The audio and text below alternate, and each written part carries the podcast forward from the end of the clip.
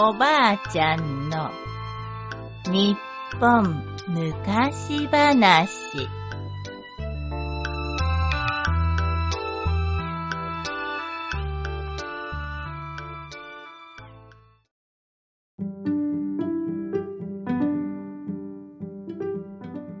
和尚の失敗。むかしむかしあるお寺に和尚さんと二人の小僧がいました。ある冬の晩のこと和尚さんが田楽豆腐を二十串いろりにぐるりと並べて刺しました。田楽豆腐とは豆腐を長方形に切って串に刺し味噌を塗って火に炙った料理のことです。おおいい香りじゃ。さあ焼けてきたぞ。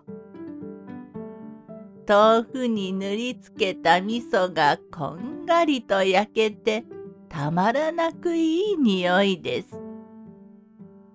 するとそこへ匂いを嗅ぎつけた二人の小僧がやってきました。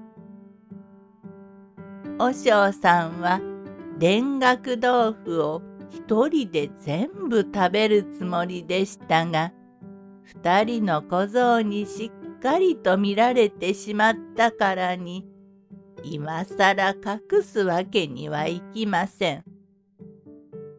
そこで和尚さんはこう言いました。ちょうどいいところに来たな。お前たちにも分けてやるが、ただ分けてやったのではつまらん。そこで串の数を読み込んだ歌を作り合って、その数だけ食べることにしよう。では、わしから始めるぞ。小僧二人、憎し。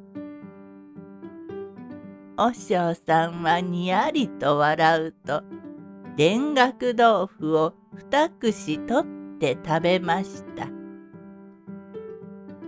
歌の意味は、小僧が来なかったら一人で全部食べられたのに、二人の小僧が憎いという意味です。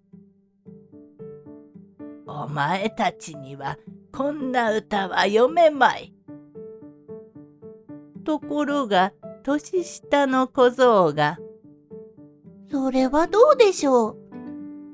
お釈迦様の前の薬師様」と見事な歌を歌って田楽豆腐を八串もせしめたのです。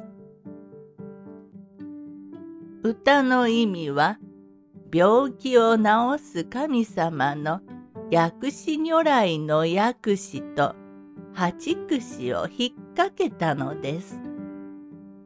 なんとなかなかやりおるわ。当てが外れた和尚さんは渋い顔をしました。でもまだ十串も残っています。まさかこれを全部取られることはあるまいと和尚さんは安心して年上の小僧に歌を読ませました。すると年上の小僧は「小僧よければ和尚得し」で十串いただきます。と残りの十串を全部取ってしまったのです。ちなみに歌の意味は出来の良い小僧がいれば和尚さんは得をするというものです。こうしてほとんどの田楽豆腐を取られた和尚さんはもう二度と歌読み勝負をしなかったそうです。おしまい。